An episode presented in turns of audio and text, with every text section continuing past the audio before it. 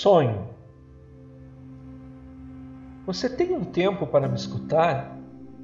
Se me der um momento, tenho um sonho para te contar.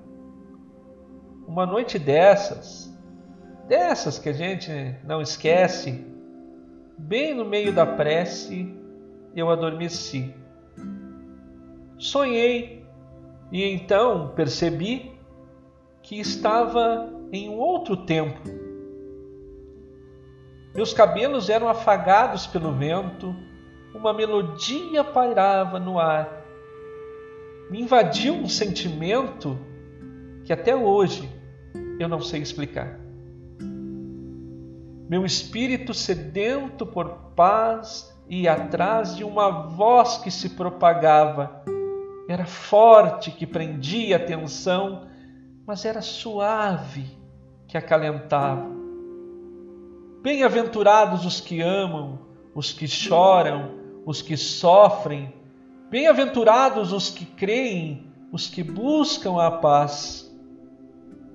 Do alto de um monte, a tal voz ecoava. Parecia que a terra inteira parava para ouvir. A cada lição, uma nova esperança, a cada palavra, a fé no porvir.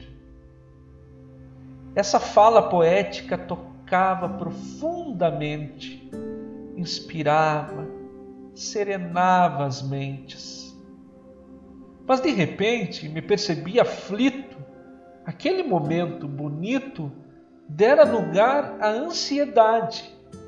Vi as ruas de uma cidade onde havia agitação, havia medo.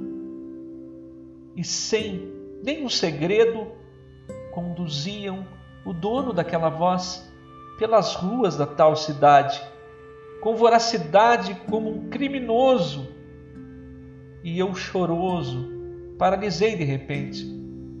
É surpreendente como o medo, num primeiro momento, nos confunde os pensamentos, nos paralisa. Mas então senti novamente aquela brisa a soprar, suave, e acariciando a face. É como se me reanimasse respirar aquele ar. E o dono da voz? Eu não ouvia, eu nem mais o ouvia, mas eu o sentia. E isso me trazia uma calma, e naquele instante compreendi que se descortinava ali, ao sentir sua presença, a imortalidade da alma.